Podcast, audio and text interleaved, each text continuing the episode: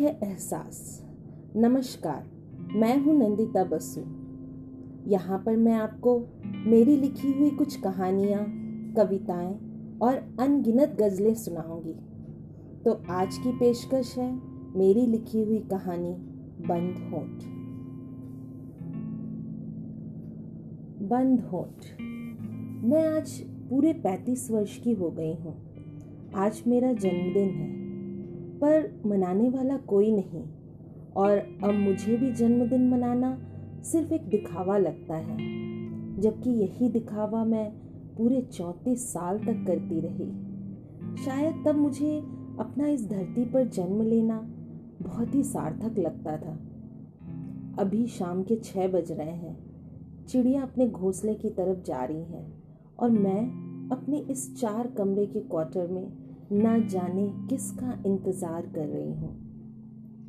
आज अचानक मुझे पुरानी बीती बातें याद आने लगी। ऐसा नहीं कि रोज़ नहीं आती, पर आज ये यादें मुझे कुछ ज़्यादा परेशान कर रही हैं। इसलिए शायद ये कलम हाथ में आ गई और अपनी मन की बात जिसे आज तक मैं किसी से ना कह पाई, वो बातें मेरी डायरी में उभर रही हैं। मैं चार बहनों और तीन भाइयों के बीच सबसे छोटी हूँ। सब मुझे नेहा कहकर पुकारते हैं। छोटे होने का फ़ायदा या नुकसान क्या हुआ, ये तो नहीं जानती। हाँ इतना ज़रूर है कि हमेशा सबके सामने मेरा सर झुका रहता। मेरा परिवार एक बहुत ही संपन्न, धनी परिवार माना जाता था। पिताजी गाँव में कई जमीनों के मालिक थे। मेरी अन्य तीन बहनों की शादी पिताजी ने जल्दी ही कर दी थी और भाइयों के जिद के कारण मुझे पढ़ने के लिए शहर भेज दिया। मेरी बचपन से ही कुछ ऐसी आदत बन गई कि मैं कभी अपने मन की बात किसी से नहीं कहती थी। ज़्यादा मन उतावला हुआ तो बस ये डायरी मेरी सबसे प्यारी सहेली बन जाती। मेरे सभी भाइयों की भी शादियाँ हो चुकी थी। अब पिताजी मेरी शादी की बात सोचने लगे, पर भाई मुझे और पढ़ाना चाहते थे। क्योंकि घर में मैं ही बस पढ़ रही थी और सबने पांचवी या दसवीं तक ही पढ़ाई की थी। लेकिन उनमें मुझसे ज़्यादा वाकपटुता थी। मैंने बीए बहुत अच्छे अंकों से पास कर लिया। अब आगे की पढ़ाई के लिए मुझे किसी दूसरे शहर जाना था, क्योंकि मैं जिस कॉलेज में पढ़ती थी, वहाँ पर आगे की पढ़ाई के लिए कोई विशेष सुविधा नहीं थी। भाइयों के ज़ोर देने पर ही पिताजी ने नागपुर के कॉलेज में एमए में मेरा दाखिला करा दिया। पिताजी को आपत्ति इस बात पर थी कि ये सह शिक्षा का कॉलेज था, आप जिसे कोएट कहते हैं। भाइयों के आगे पिताजी ज़्यादा कुछ नहीं बोलते थे, इस प्रकार मैं नागपुर में गर्ल्स हॉस्टल में रहने लगी। मैं प्राचीन इतिहास में एमए कर रही थी। अतः हमें कभी कभी सर्वे के लिए ऐतिहासिक जगहों पर भी ले जाया जाता था। मेरे कॉलेज के प्रोफेसर अतिन। अतिन का व्यक्तित्व बहुत ही प्रभावशाली था। मैं भी उनके आकर्षक व्यक्तित्व और सरल स्वभाव से प्रभावित हुए बिना नहीं रह सकी। वो जब भी क्लास में पढ़ाते, मैं बस मंत्रमुग्ध होकर उनके हर वाक्य को ध्यान से सुनती रहती। शायद वो भी मेरे इस आकर्षण को समझ रहे थे। पर मैं छात्र और वो शिक्षक इसी दूरी को समझते हुए वो चुप्पी बनाए रहते कभी कभी उनकी ये खामोशी मुझे बहुत परेशान करती, पर ना जाने मैं भी किस पत्थर की बनी थी कि क्लास के बाहर उनसे मिलने पर भी मेरे होठों पर ताले पड़ जाते। एक बार सर्वे के सिलसिले में हमें जयपुर जाना पड़ा। हमारे साथ प्रोफेसर अतिन भी गए। हमारे क्लास में बहुत कम छात्र थे, जिनमें से मैं और संजना सिर्फ़ दो लड़कियाँ थी। संजना अपने घर गई हुई थी, इसलिए हमारे साथ जयपुर नहीं जा सकी। मैं अकेली लड़की थी, इसलिए प्रोफेसर अतिन हमेशा मेरे साथ रहते।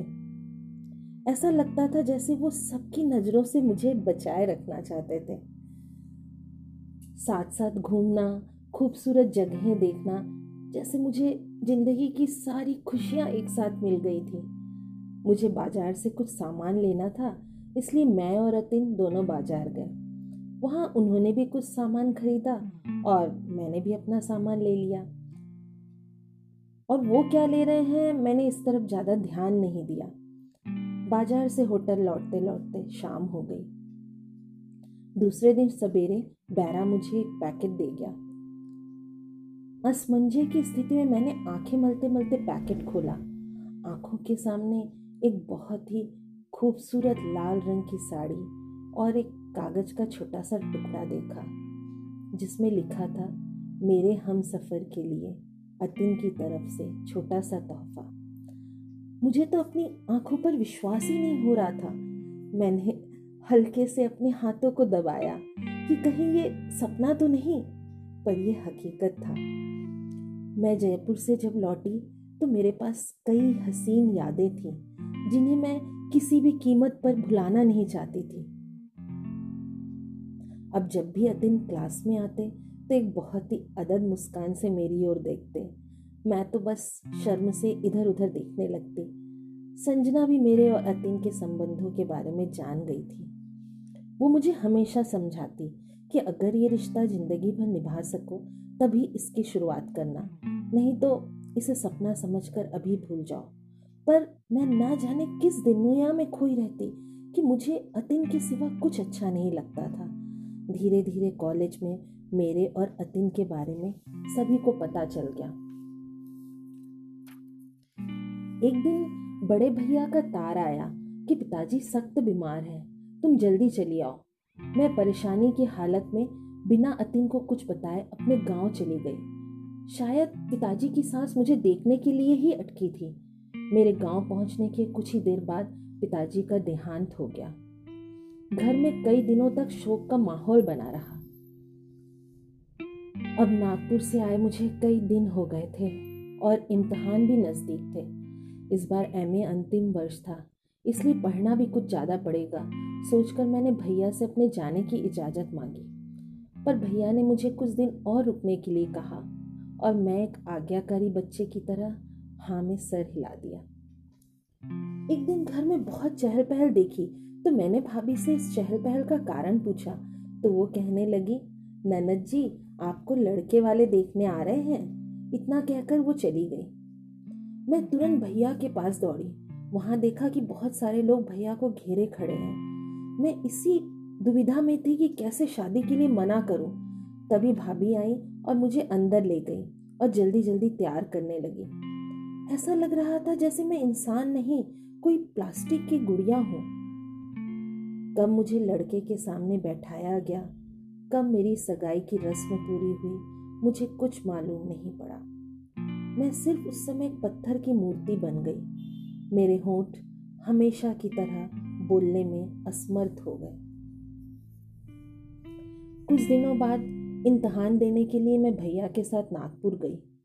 अति मुझे कहीं दिखाई नहीं दिए।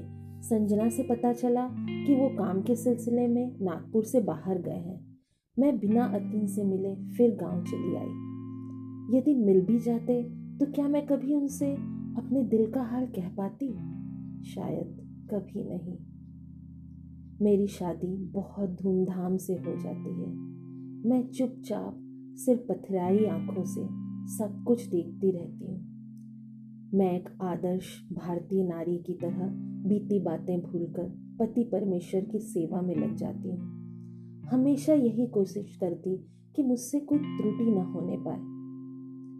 शादी के कुछ महीनों बाद मुझे कॉलेज में लेक्चरर की नौकरी मिल गई। बाकायदा मैं पति की आज्ञा लेकर नौकरी करने लगी। बस अब यही मेरी ज़िंदगी बन जाती है। सुबह उठते ही घर का काम और फिर शाम को आकर चुपचाप अपने काम में लगे रहना।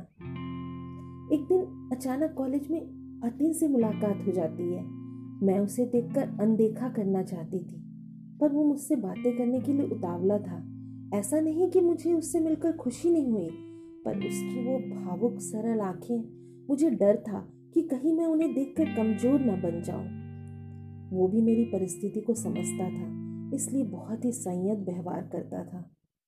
और इसकी यही सादगी मुझे हमेशा से ही प्रिय थी। फिर कभी कभी अतिन मेरे घर आने लगा।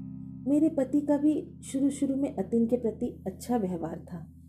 एक दिन मेरे पति को पता नहीं कैसे अतिन और मेरे बारे में पता चल गया। अब रोज इन सब बातों को लेकर मेरे पति मुझे अपशब्द कहते, अपमान करते। अतिन हालात को समझते थे, पर कुछ नहीं कर पा रहे थे। हाँ उन्होंने अपना तबादला ज़रूर दूसरी जगह करा लिया।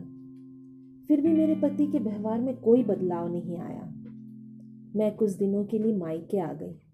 कुछ दिनों बाद मेरे पति तलाक का कागज़ भिजवाते हैं और मैं चुपचाप इस हादसे को भी बर्दाश्त कर लेती हूँ।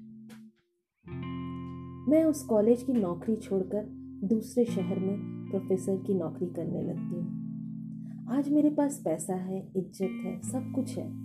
पर नहीं है तो बस किसी का प्यार। मैं आज सोचती हूँ कि ज़िंदगी भर मैंने ये सब कुछ कैसे सहा। मैं जो छात्रों को अपने हक के लिए आवाज़ उठाने की शिक्षा देती हूँ, वही मैं क्यों नहीं कर पाई?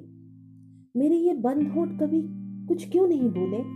आज ये अनगिनत सवाल मुझे अंदर से और घायल कर रहे हैं। मुझे मेरी आत्मा हर समय धिक्कार रही है, पर डायरी के ये पन्ने इतनी जल्दी नहीं भरने वाले थे, क्योंकि इसमें एक और नया अध्याय जुड़ने वाला था।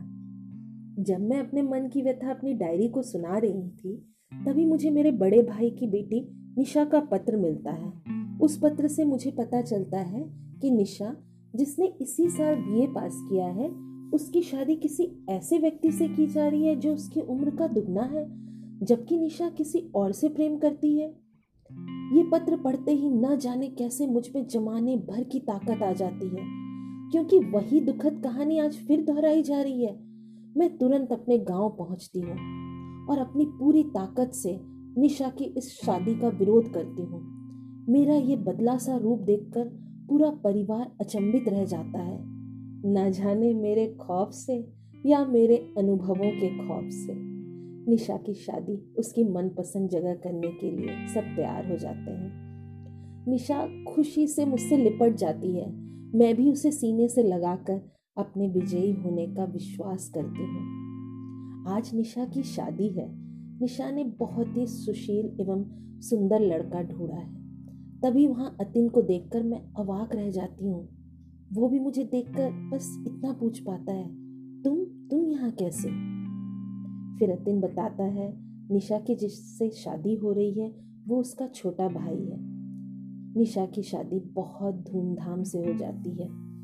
एक दिन अचानक निशा अपने पति और अतिन के साथ आती है। निशा के हाथ में एक पैकेट है, जो मुझे देती है, जिसमें एक लाल साड़ी और एक छोटा सा कागज़, और उसमें आज कुछ लाल चूड़ियाँ भी हैं। कागज़ में लिखा है, मेरे हम सफ़र के लिए, अतिन की तरफ़ से छोटा सा तोहफा। मैं ये सब हद प्रभ होकर देखती रहती हूँ कि सामने तभी अतिन आ जाता है। मैं कुछ कहना चाहती हूँ कि अतिन मेरे होठों में हाथ रख देता है और सिर्फ़ इतना ही कहता है, आज भी तुम ये बंद होठ मत खोलो। जिस तरह तुमने हर निर्णय माना, आज ये निर्णय मानकर मुझ पर एहसान कर दो। मैं हमेशा की तरह पत्थर की मूर्ति बन जाती हूँ, पर इस बार ज़बरदस्ती नहीं। मैं अपनी इच्छा से अपने बंद होठों को नहीं खोलती। उम्मीद करती हूँ आपको ये कहानी पसंद आई होगी, और अगर आई है तो फिर आप इसे ज़्यादा से ज़्यादा लोगों तक पहुँचाएँ। मिलते हैं अगली बार। तब तक के लिए अलविदा। आपकी नंदिता बसु